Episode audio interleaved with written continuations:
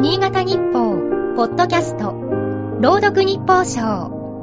この番組は、新潟日報のコラム、日報賞を、新潟県内の地域 FM10 局が、持ち回りで読み上げます。5月12日、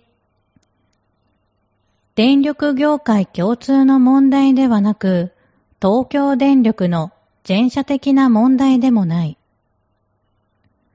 柏崎刈羽原発に固有の問題だという。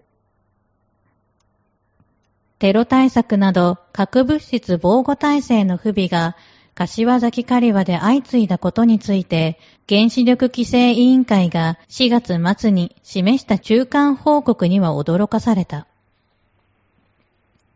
核防護に関する会議に責任者が参加していなかったなど、東電の福島第一、第二原発や他社の原発には見られない問題が見つかった。柏崎刈羽だけがずさんな体制だったことが確認されたという。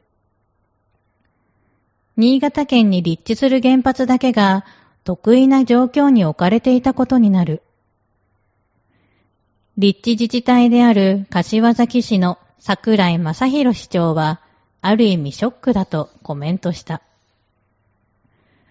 同じような思いを抱いた県民も多いのではないか。柏崎刈羽では、過去にはトラブル隠しなどの不祥事もあった。福島第一の事故も経て、県民は多くの葛藤を抱えながら、地元の原発に向き合ってきた。時には厳しい視線も送ってきたはずだ。それなのに、今回の問題は、柏崎刈羽だけに見られた事象という。なぜ柏崎刈羽だけなのか。この事態をどう受け止めればいいのか。東電と安全協定を結ぶ県にとっても、こうした事態は不本意だろう。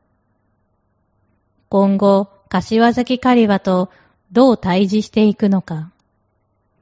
県としての姿勢も問われることになる。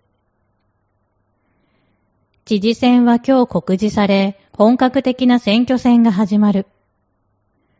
新潟県の課題は原発をはじめ多岐にわたる。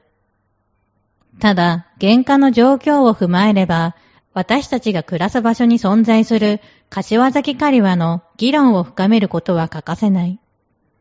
身のある論戦を聞きたい。今日の日報賞は FM 角田山、吉木ゆりが朗読しました。